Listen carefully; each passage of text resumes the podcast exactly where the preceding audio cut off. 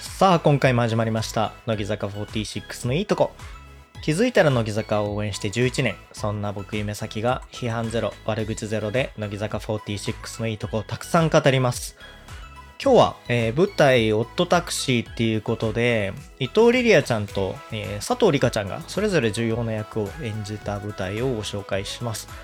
アイドルがアイドルを演じるっていうね、えー、乃木坂ファンにとっては多分普通の舞台とは、えー、全然違う作品になると思うんですけど、まあそういった観点でもねご紹介したいと思います。瞬きせずに最後までお聞きください。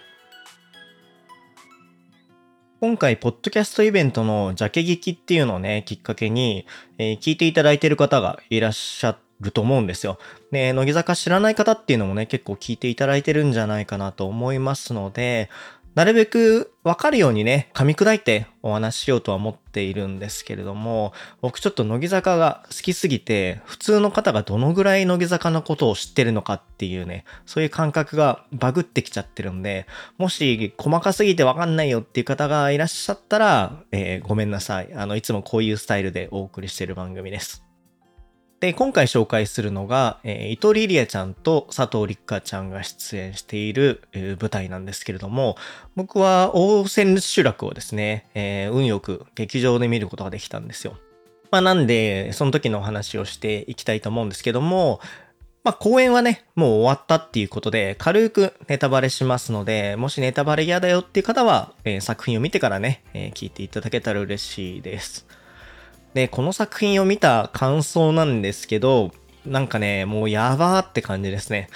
あの、本物のアイドルが、アイドルの役を演じるっていうのが、これがめちゃくちゃ良くて、なんかそのメンバー、まあ、伊藤リリアちゃんだったり、佐藤理香ちゃんだったりっていうのを、こう役にね、投影する部分っていうのもあるし、まあ、逆に、あの、乃木坂って、うん、なんかいわゆるね世間でイメージする普通のアイドルとは全然違うんだなとかって思ったりとかですね。なんか自分が普段見る世界の話だからこそなんかねその深みを感じるんですよね。あと自分が見てる世界のね裏側が表現されてるっていうのもなんかファンとしてすごい感じるものがありました。で、この作品オットタクシーなんですけれども、まあどういう話かっていうとですね、えー、原作のアニメがあるんですけど、それ結構ね舞台と話が違うので舞台のお話だけをしようかなと思います。で、もう何でも出てきてるんですけどアイドルの話なんですよ。その地下アイドルがまあオーディションから始まって、でそこから、ね、オーディションが終わってさんにん組のアイドルグループとして、えー、結成されてですね、その後活動していくっていうストーリーを描いた作品です。そのアイドルの活動を描いていく作品なんですけど、まあなんかサクセスストーリーっていう、なんかオーディションから始まって、あのメジャーアイドルまでステップアップしましたみたいな話っていうよりは、こう活動していく中でのその途中の人間関係を、まあライトに扱っていく作品かなっていう風な印象ですね。で、その中でね、我らが伊藤リリアちゃんと佐藤理香ちゃんなんですけど、まあ伊藤リリアちゃんが、まあ言っちゃえば主役なんですよね。そのさんにんグループの、えー、アイドルのセンターになっていて、でまあ一番セリフ量も多いし、まあ、一番重要な役なんですね。で、どういう役かっていうと、こう自他ともに認められるね、あの才能あふれる存在なんですよ。もう自分でも私すげえなと思ってるし、で周りのなんだろうマネージャーさんとかも、あこの子はもう特別だなっていう風に。なってるんですよね。まあだからこそだと思うんですけど、こうめちゃくちゃプライドが高くて、まあ他のメンバーとかですね、あのメンバーに限らずなんですけど、周りの人全員を見下すんですよ。で、まあそれだからこそね、すごい孤独な存在っていうのがあって、まあそういうところを描かれていく作品なんですよ。で、佐藤理香ちゃんはどういう役かっていうとですね、えー、同じオーディションを受けに来たんですけど、落ちちゃったっていうこの役なんですよね。で、この役がね、結構やばい役で、まあ、オーディションの結果は、まあよくあると思うんですけど、こう合格した人だけに連絡が行くんですよね。だけど佐藤理香ちゃんに連絡が来ないから、事務所に乗り込むんですよ。あの、私合格の通知来てないんですけど、いつになったら来ますかみたいな。まあそういうことをね、平気でやる役なんですけど、で、その時にそのアイドルのマネージャーと、まあたまたま会うんですよね、事務所で。で、そのマネージャーさんに、いや、実は君はよにんめだったと、そのオーディションの中で。だからもしね、今のさんにんのメンバーの中で欠員が出たら、まあ補充で入ってもらうから、っていう風にそのね、マネージャーさんに言われたんで、この佐藤理香ちゃんはですね、こうグループに入るのを虎視眈々と狙うっていう、まあそういう役なんですね。で、その二人の他にですね、あと二人メインの役がいて、えー、二人ともね、伊藤リリアちゃんのグループの、えー、メンバーなんですね。アイドルの三人組のメンバーなんですけど、それが エーケービーフォーティーエイト さんの、えー、田口真中さんと、えー、仰天ゆりなさんっていう方なんですよ。で、この二人がね、まためちゃくちゃね、可愛いんですけど、ただまあこの番組はね、乃木坂の番組なんで、今回はあのこの エーケービーフォーティーエイト さんの二人にはあんまり触れないかなと思います。で、じゃあいよいよ乃木坂の話ですよ。えー、まずね、伊藤リリアちゃんね、えー、伊藤リリアちゃん歌がうまいんですよね。またあのこの間の、えー、乃木坂工事中のカラオケ会っていうのがあったと思うんですけど、本当に伊藤リリアちゃんって歌がうまくて、で伊藤リリアちゃんってしかもこう歌がうまいだけじゃなくて、なんて言うんだろうな、こう低音がすごいしっかりしてるので、また他のメンバーとはね違う、こう伊藤リリアちゃんだけの声っていうのがあってね、それがすごく僕は好きで、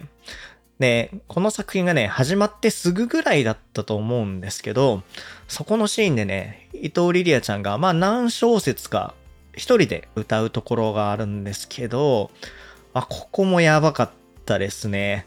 こうたった何小節かしか歌ってないんですけど、でもその中でこうグッと引き込まれましたし、多分あそこの会場にいたお客さん、伊藤リリアちゃんのファンの方はもちろんそうだし、多分伊藤リリアちゃんの方全員知らんかったよっていう方もあそこのシーンではグッと引き込まれたんじゃないかなと思います。でその後もね、そういう伊藤リリアちゃんがソロで歌う場面もあるかなと思って結構ワクワクしてたんですけど、まあ最初だけでしたね。まあでもこの作品はミュージカルじゃないんで、歌を見せる作品じゃないんでね、まあ全然そういうシーンがなかったとしてもあのおかしくないんですけど、ただ個人的にはね、もう一回ぐらい伊藤リリアちゃんのソロの歌唱を聞きたかったなと思います。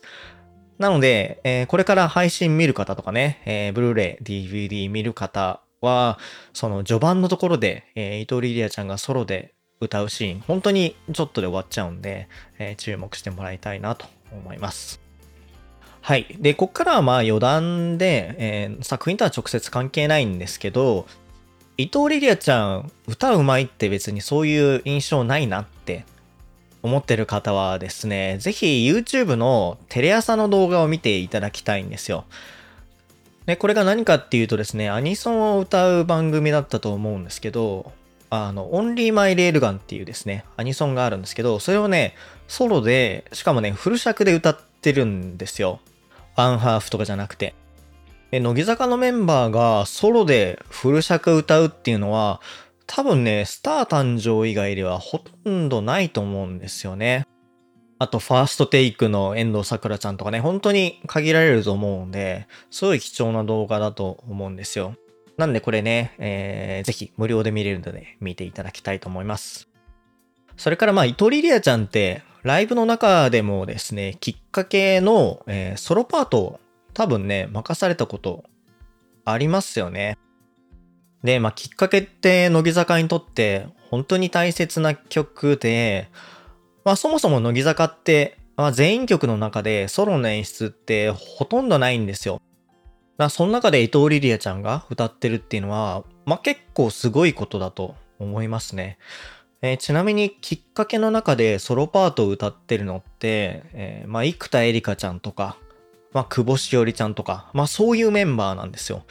なんでそういうなんていうんだろう、選ばれてるメンバーの一人が伊藤リリアちゃんということで、まあライブチームのね信頼も厚いと思いますよ。まあ、伊藤リリアちゃんだったら任せても大丈夫でしょっていう、まあ本当にそんぐらい歌がうまいんでですね。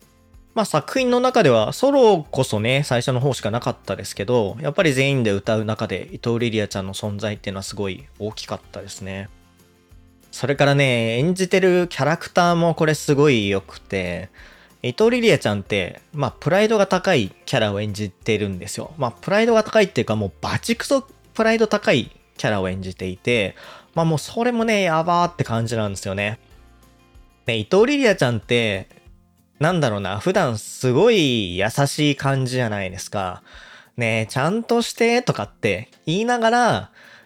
文句を言いながらでもいろいろお世話してくれるイメージが僕の中でもあって。でもね、いざ舞台となるとね、こう上から感を出すのがすごくて、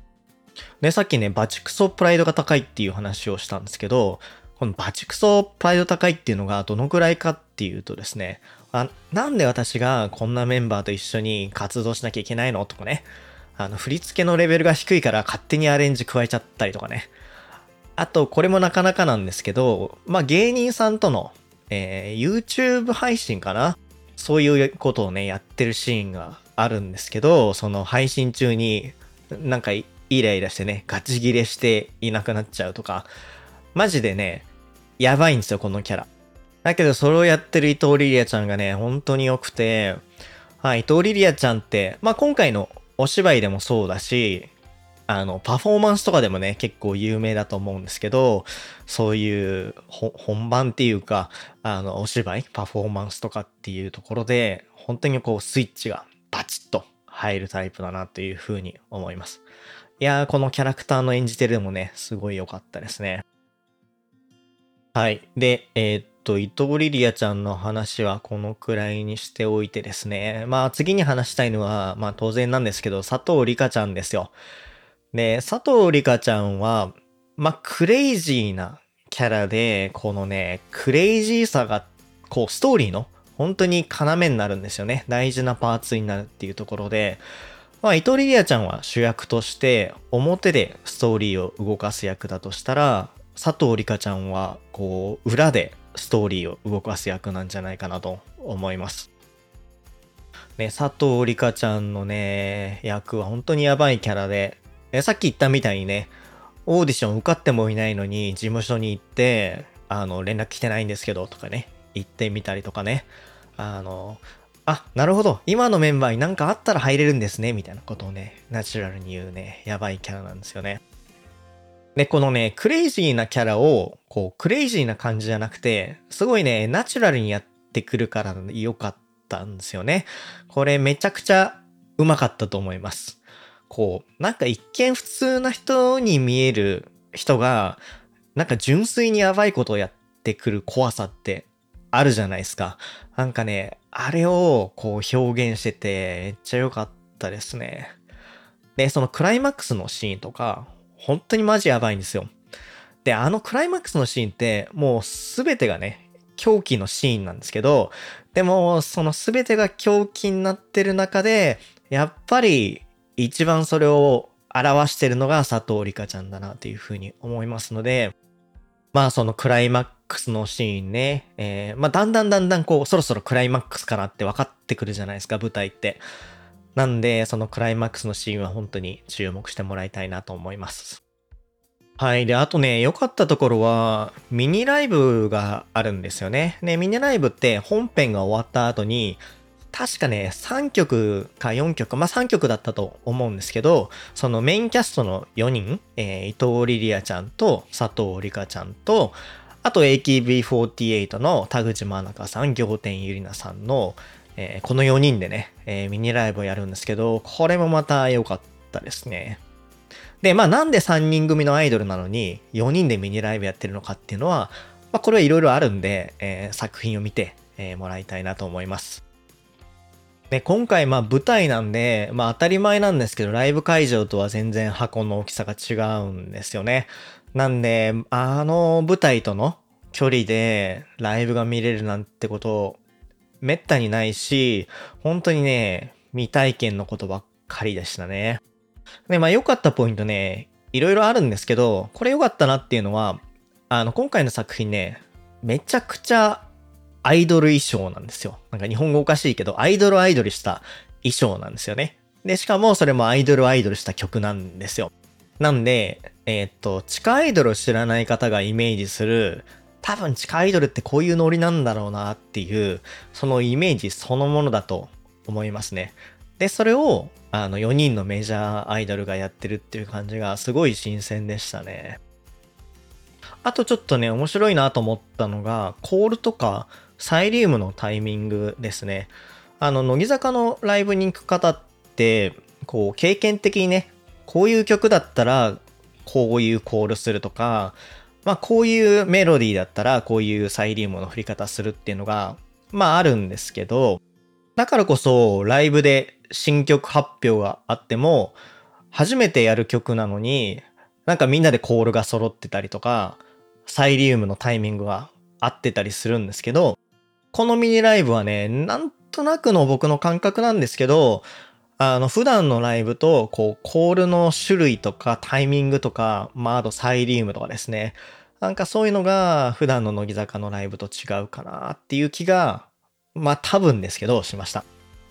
で、これなんでかっていうと、やっぱり エーケービーフォーティーエイト さんのファンの方もね、相当来てると思うんですよね。まあほとんどが田口真中さんだったり、仰天ゆいなさんのファンの方だと思うんですけど、でそうすると、まあ エーケービーフォーティーエイト さんは エーケービーフォーティーエイト さんのこうファンの方で、まあ同じような感覚があると思うんですよね。こういうメロディーだったらこういうコールするとか。なんで、その乃木坂のこうファンの感覚と エーケービーフォーティーエイト さんのこのファンの感覚がミックスされて、普段の乃木坂とコールの感じが違って面白かったですね。最初はね、ちょっともやっとしたんですよ。その、なんて言うんだろう、ムカつくとかじゃなくて、あの違和感があったんですけど、理由が分かってから、えー、エーケービーフォーティーエイト さんのファンの方がたくさん来てるから、また普段と違うんだなっていう、分かってからはね、結構面白かったですね。ちなみにね、サイリウムの色は、まあ人にもよるんですけど、まあ、大体の人はね、劇中のメンバーの推しカラーに合わせてて、まあそれは素敵だなと思いました。あとね、このよにんのバランスがすごい良かったし、あとこの伊藤リリアちゃんと佐藤理香ちゃんのこの組み合わせでキャスティングされたっていうのが本当に良かったなというふうに思いました。で、なんでかっていうと、このよにんってビジュアルがね、すごいはっきりしてるんですよ。その役割分担じゃないですけど。で、伊藤リリアちゃんと佐藤理香ちゃんと、えー、田口真中さんのこのさんにんは似てるんですよ。こう可愛い系だし、まあなんか童顔だし、まあ身長もね、なんとなく同じぐらいなんですよね。で、多分ね、年齢も近いんじゃないかなと思います。僕、その田口真中さんの年齢はちょっと知らないんで、あれなんですけど、伊藤リリアちゃんとね、佐藤理香ちゃんって一個違いなんですよ。で、佐藤理香ちゃんは、ね、新花のにせんいちねん組ですね。あの、久保しおりちゃんとか、遠藤さくらちゃんとか、えー、柿遥香ちゃんとか、まあ、よんき生でいうと神奈川さやちゃんとかですね。その世代で、で、伊藤リリアちゃんはそのいっこ下のにせんにねん組なんですよね。柿橋さやかちゃんとか、えー、中西アルノちゃんとか、あと柴田優奈ちゃんかな、まあ、その辺の世代なんですよね。なんでこのさんにんともこう同じキャラクターで、まあ同じビジュアルだしっていうところですごくね、まとまってるんですよね。で、その一方で仰天ゆりなさんなんですけど、仰天ゆりなさんはね、こう身長が高くて、で髪もねロングで、でスタイルもねスラッとしてるんですよ。すごいね綺麗系なんですよね。なんで、この、まあ、意図的なキャスティングなんじゃないかなと僕は思ってるんですけど、このさんにん、あの、ビジュアルの近いさんにんと、あと、また真逆に振った、仰天ゆりなさんのこのさん対いちのコントラストっていうのが、まあ、すごいはっきりしてる構図なんですよね。で、そうすると、こう、あ、伊藤リリアちゃんと、こう、佐藤理香ちゃんの、こう、空気感がすごい似ててね、いい感じだなっていう風に思いました。もう役は全然違うんですよ。役は全然違うんですけど、本編終わった後に、えー、ミニライブがあるじゃないですか。そのミニライブの時に、あーなんか同じ空気が出てて、あ、すごい素敵だなっていう風に思いました。で、あとね、最後のミニライブもバチバチに決まっててよかったですね。本編のところはまだアイドルのこうレッスン中なんで、まあ、そんなにこううまくやらないんですよね。あのまだ途中っぽく演じるんですけど、もう終わった後はもうバチクソこうアイドルのライブっていう設定なんで、もう全力でパフォーマンスするんですけど、そこがまた良かったですね。はい、ということで今回は、えー、舞台オットタクシーについて語ってきました。まあ、伊藤リリアちゃんもねめっちゃ良かったし、佐藤理香ちゃんもねもちろんめちゃくちゃ良かったし、あとやっぱり乃木坂のメンバーがふたりで出る作品ってなんかねひとりで出る作品とはまた違った面白さがあるなっていう風にすごいね感じました。配信はね実はまだあといっしゅうかんぐらいあるんですよ。なんであそれも見れるっていうのと、あとブルーレイ ディーブイディー も、まあ、多分ですけど発売されると思うので、えー、ふたりのねファンの方はぜひ見てみてください。以上、本日のテーマは舞台オットタクシーでした。続いて乃木坂ニュースのコーナーです。はい、えー、今回はねめちゃくちゃ重要なニュースがいくつか入ってきています。で、いつの話してんだよって思われる方たくさんいると思うんですけど、まずいっこめ、紅白の出演が決まりました。いいよえー、紅白ですけど、えー、乃木坂はきゅうねんれんぞくきゅうかいめということで、えー、まあこれすんげえことだと思います。で、まあどんだけすごいことかっていうところなんですけど、紅白の出演者リスト、選ばれた人リストを見ると、これわかるんですけど、もうね、だんだんきゅうねんれんぞくきゅうかいめって、長い方に入ってきたんですよね。あ、それ本当にすごくて、あのやっぱりねいっかいめ選ばれた時から僕は見てるし、まあもうちょっと言うとその前の年ですよね、選ばれなかった時から見てるんで、本当に感慨深いなというふうに思います。で、まあ紅白ってそんな大したことねえよとか、あのオワコンだよみたいにあの思ってる方結構たくさんいらっしゃると思うんですよ。で、そんなオワコンに出てるんじゃなくて、年末にライブやってほしいとかね、いろいろあると思うんですよ。でも僕も確かに年末はライブ見たいんですよね。ただ乃木坂って今ね、いろいろ シーエム 呼ばれてるじゃないですか。それこそね、ダースさんとか、あの ジェーエー さんとかね。で、そういうのをこう選んでる時に、やっぱ紅白にきゅうねんれんぞくきゅうかい出てますっていうのと、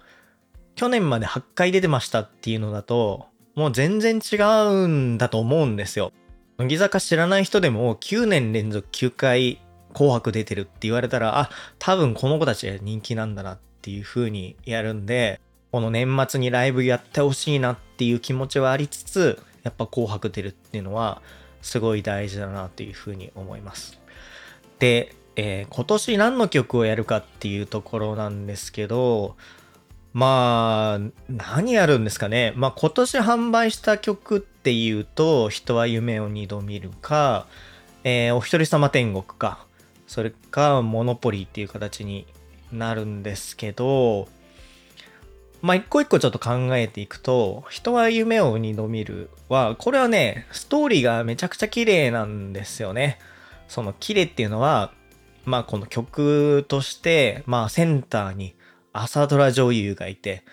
ね、大河女優がいるわけじゃないですか。で、曲の前って、まあ、ちょっとしたトークありますよね。その中で、あの、朝ドラの話をして、えー、山下美月ちゃんに振って、で、大河の話をして、久保しおりちゃんに振って。では、よろしくお願いします。乃木坂フォーティーシックスで、人は夢を二度見るって言って、歌い始めるっていうので、まあやっぱそれって視聴者にとっては分かりやすいと思いますし、エヌエイチケー にとってもね、朝ドラ、大河、えー、宣伝してもらえるみたいなところなので嬉しいんじゃないかなっていうふうに思います。で、あともう一個理由があって、えっと、いち、にき生が抜けたっていうのは今年すごい大事じゃないですか。で、そのいち、にき生が抜けた中で先頭に立って引っ張るっていうのは、まあ、やっぱりさんき生なんですよね。で、そのさんき生がダブルセンターやってるっていうのも、まあ、それはそれとしてやっぱりストーリー性があるかなと思います。あと今年のさんきょくの中で言うと、すごい乃木坂っぽいかなっていう感じがしますね。まあ明るさもありつつ、でも切なさもありつつみたいな、まあ乃木坂の特徴が入ってるね、すごいいい曲だなというふうに思います。で、にこめ、お一人様天国ですけども、これもいいなと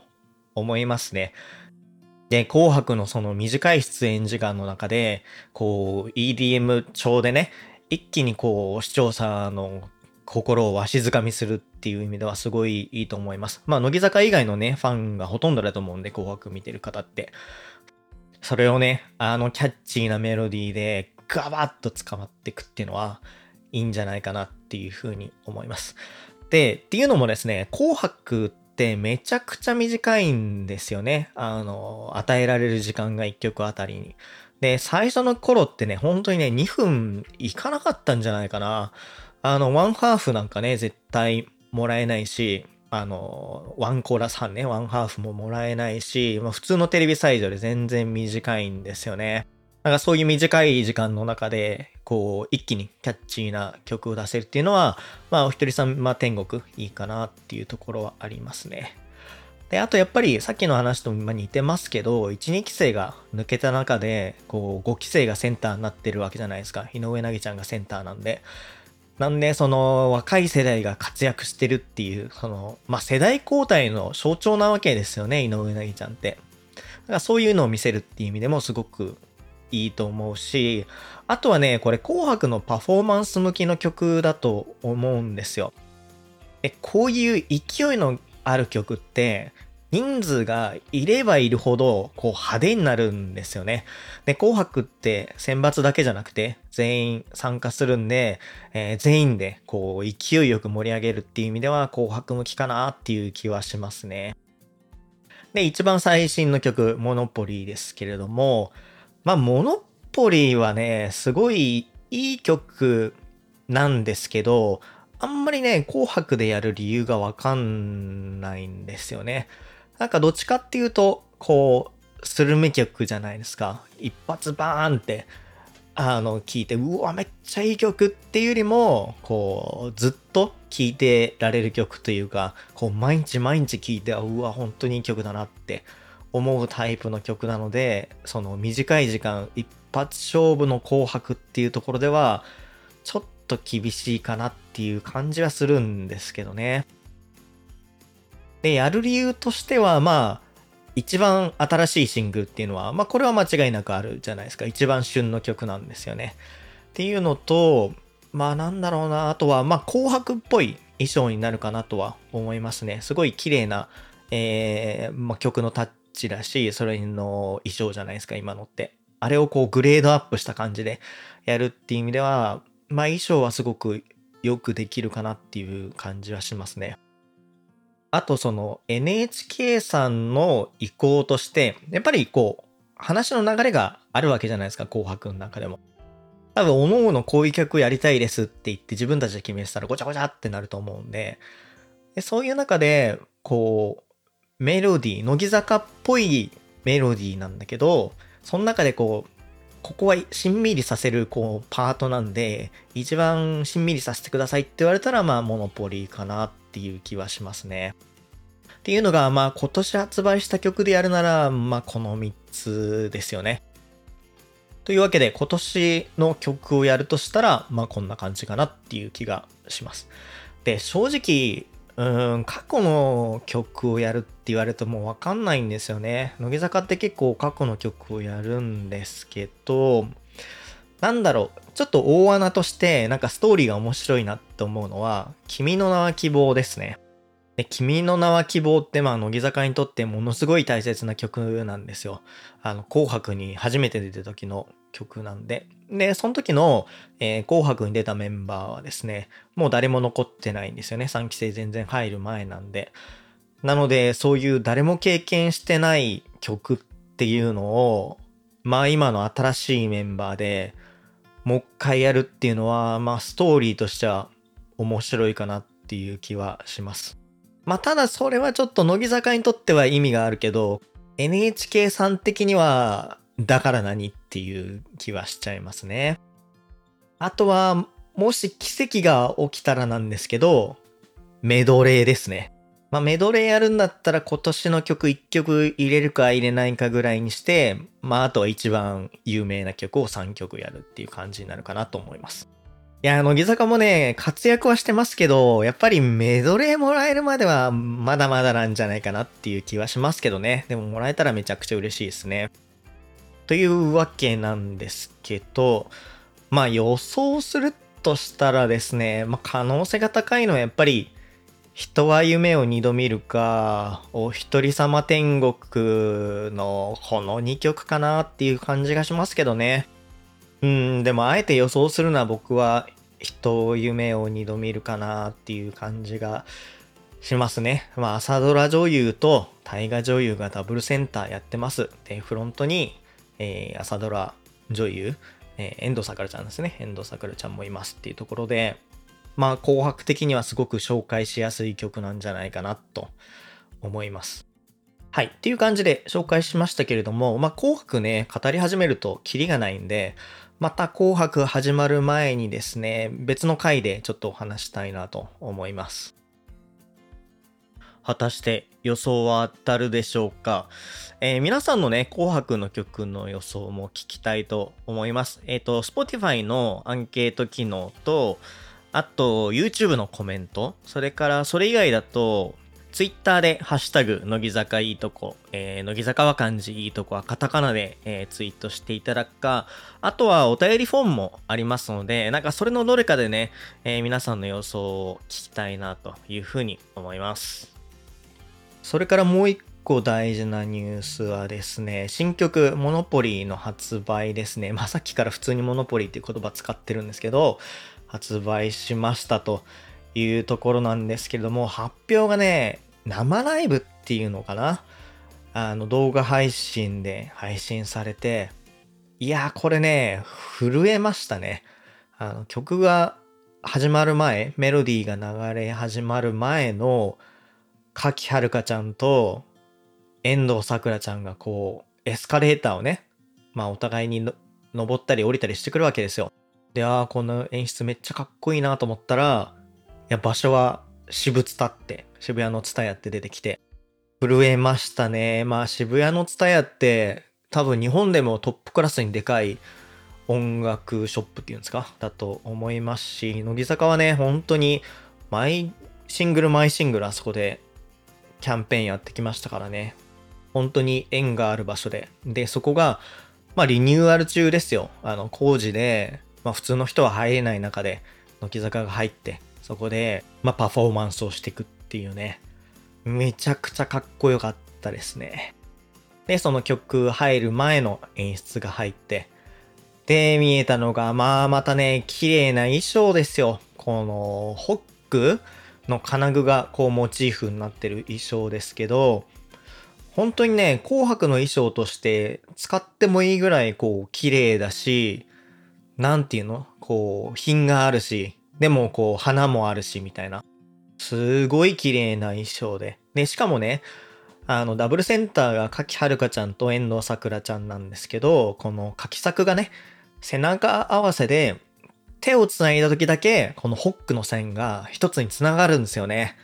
これまたね、震えましたね。めちゃめちゃ良かったです。ちなみに制作してる方はですね、尾内公香さんっていう方みたいですね。ツイッターやってらっしゃるんで、もし興味ある方はそっちを見ていただけたらなと思います。で、またメロディーも良くて、えー、まあ杉山勝彦さんですよ。まあ乃木坂の、なんていうんですかね、こうレジェンド、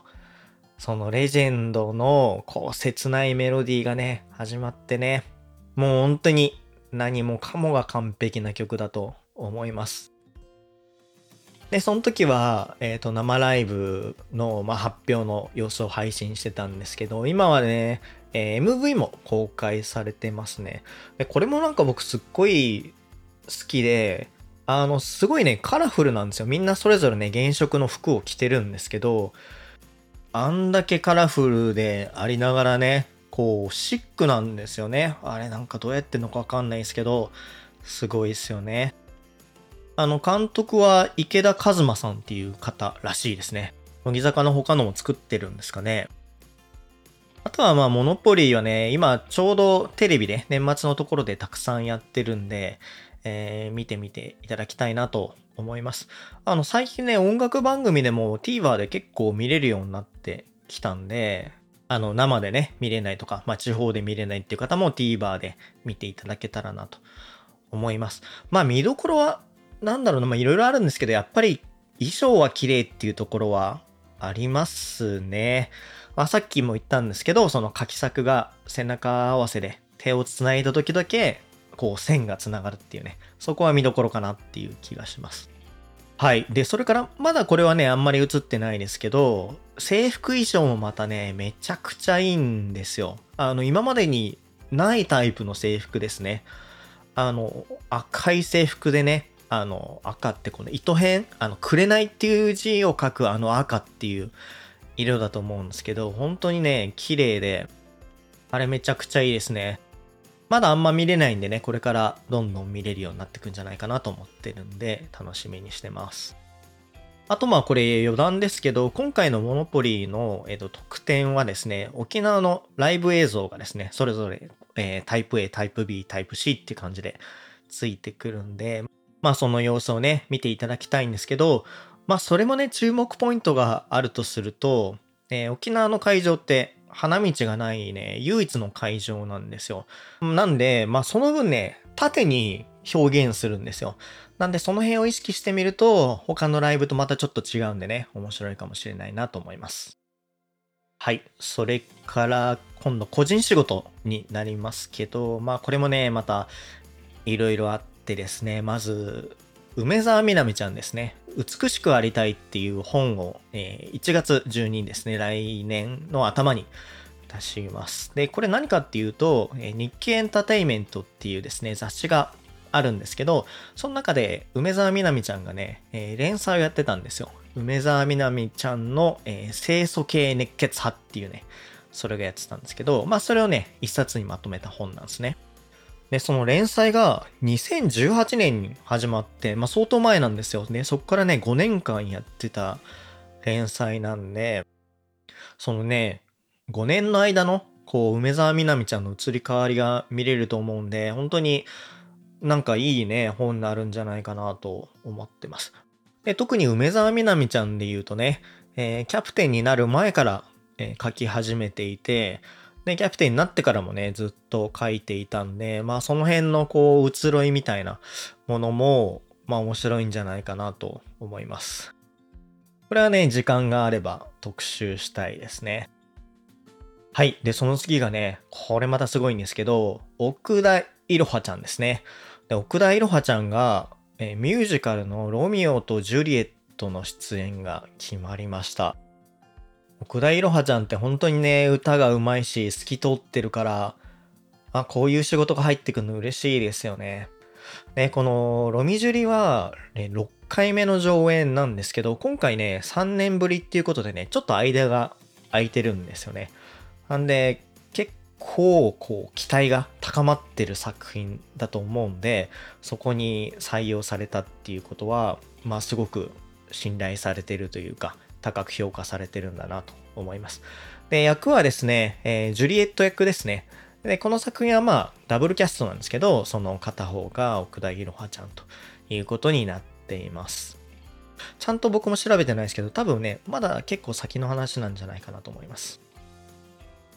はい。でその次がですね オージー なんですけど、えー、山崎怜奈ちゃんのねファンイベントがあったんですよね。で僕ねツイッターで初めて知ったんですよ、その存在を。ファンの方が行ってきましたみたいな感じでツイッターに流していて、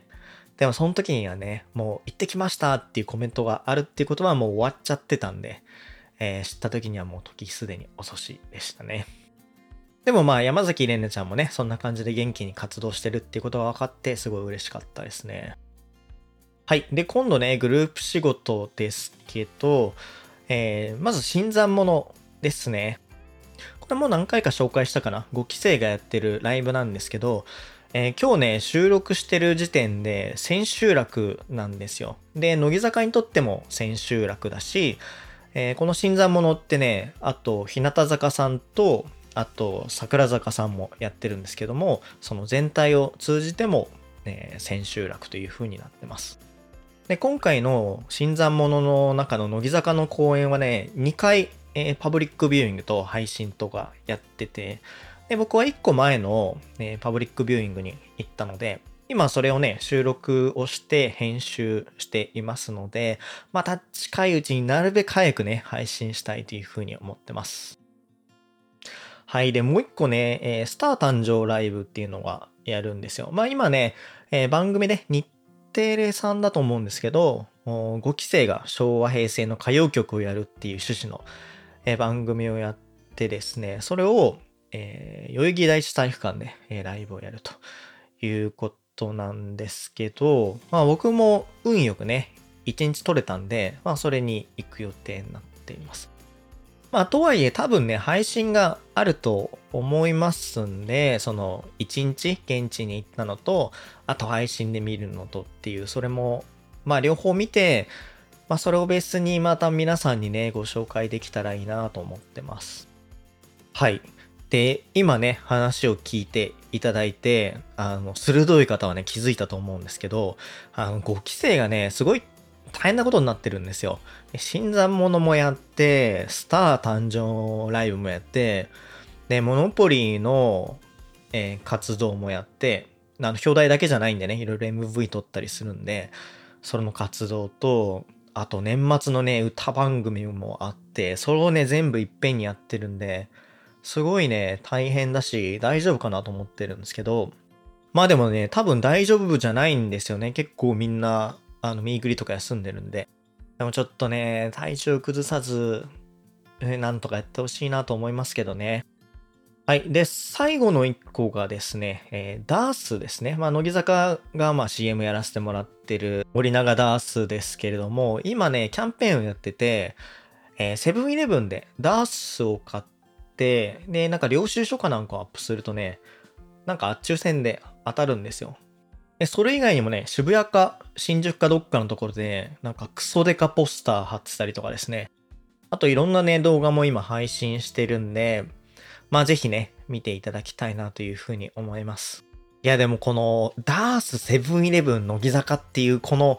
なんていうの掛け算っていうか組み合わせすごいですよね。そんな超大手企業の中にね、乃木坂が混ぜてもらってるっていうのほんとすげえなと思います。ということでね、えー、ダースキャンペーンやってるんですけど、まあこういうキャンペーンでそんなにね、長くはやらないと思うんで、興味がある方はね、もうすぐ買った方がいいかなと思います。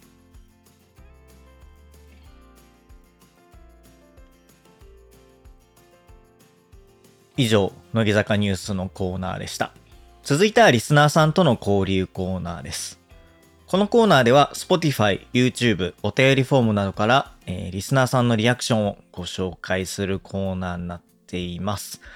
えー、今週はですね、まずは、えー、YouTube のコメントからご紹介していきたいと思います。で、紹介したいのはですね、にこまえの回ですね。ね、乃木坂に興味がなくても驚きのトリビアななせん。だまあ、されたと思って聞いてみてくださいという回なんですけど、これちょっと特殊な回で、普段はですね、乃木坂のファンの方向けに配信を行ってるんですけど、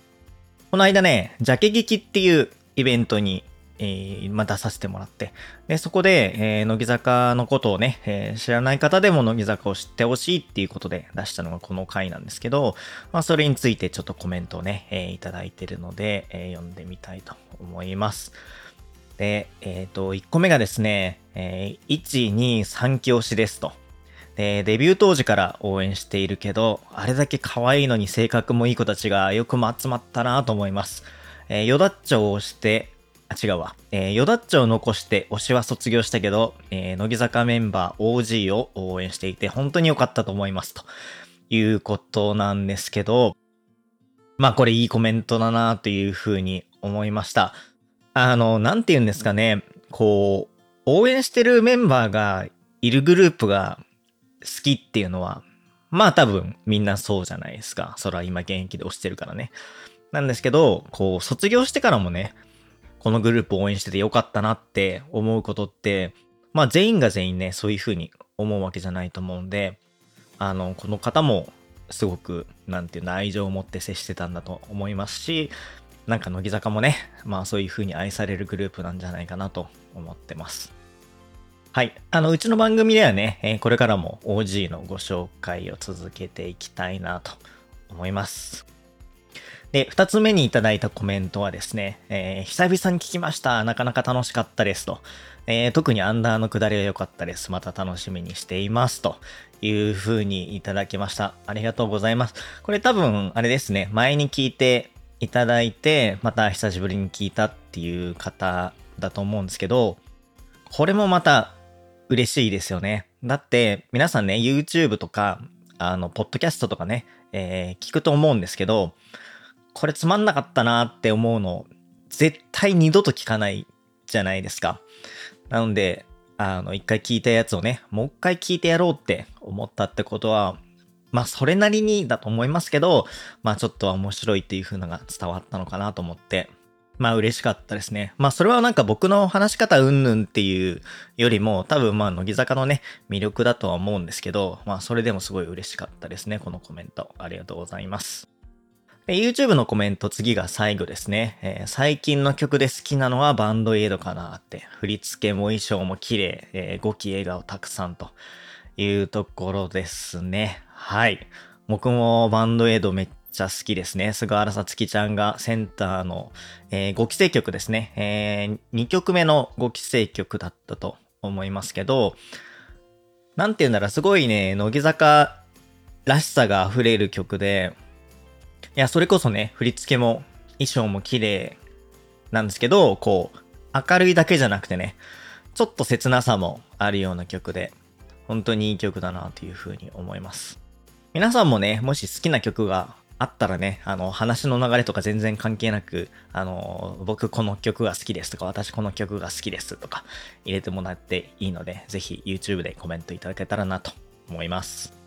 はい、えっと、以上が YouTube のコメントのご紹介で、えっと、その次にお話したいのが、えー、Spotifyですね。Spotify の、えー、投票機能っていうのがあるんですけど、これは、えー、前回の配信に関してですね、えー、吉田彩乃クリスティちゃんが、えー、舞台フルーツバスケットやったんですけど、まあその時の回のですね、投票を紹介したいと思います。で、この回はですね、吉田彩乃クリスティちゃんといえば何ですかっていう質問で、候補が、えー、全力アイドル、ゲーム、パソコンクラブ、ライブ、えー、VTuber 大好き、舞台映画、その他っていうことで、えー、聞いたんですけど、今回は、えー、ゲームと東京パソコンクラブに集まりましたね。一応いちいが、えー、とゲームで、えー、とにいが東京パソコンクラブっていう感じになりました。まあ、吉田彩乃クリスティちゃんがゲーム好きっていうのはもともと多分ね、知ってるファンの方多かったと思いますし、あとは最近で言うと、乃木坂配信中でね、加納英子さんとコラボしたりとか、あとはマカオでしたっけ？マカオのなんかゲームの大会に行ったりとかしてですね、結構その吉田彩乃クリスティちゃんのファン以外、その乃木坂のファン全体になんか知れ渡ってるきてるかなっていう気がするんで、まあそれで入ったのかなっていう気がします。はい、Spotify の紹介はそんなところになります。えー、皆さんね、コメント、それから投票いただきましてありがとうございました。はい、で、さっきもね、言ったんですけれども、この今回を聞いている方はね、ぜひ紅白で何をやるかっていうのを予想していただいて、えー、まあ YouTube のコメントも打っていただいてもいいですし、あと Spotify でもね、コメント打てるようになってますし、あとは投票もね、今回みたいな感じで用意するので、まあこれなんじゃないかなっていうのを、ぜひ教えていただけたら嬉しいです。以上、リスナーさんからのメッセージコーナーでした。はい、本日も最後まで聞いていただきましてありがとうございました。引き続き番組に関するツイートを募集しています。ツイートをする際は、ハッシュタグ乃木坂いいとこ、乃木坂は漢字、いいとこはカタカナでお願いします。番組では読みませんので気軽にツイートしてください。合わせて概要欄にある番組フォームからお便りも募集しています。こちらは番組で読んでほしい方も、えー、読んでほしくない方もですね、どちらでも送れるようになっています。えー、YouTube、Spotify でも引き続きコメントお待ちしております。楽しみにしていますので、よかったら送ってください。乃木坂フォーティーシックスのいいとこ。この番組は批判ゼロ、悪口ゼロの乃木坂フォーティーシックス広報ラジオです。この回がいいと思っていただけましたでしょうか。いいと思っていただいた方は番組登録、通知のオンをぜひよろしくお願いします。次回もお楽しみください。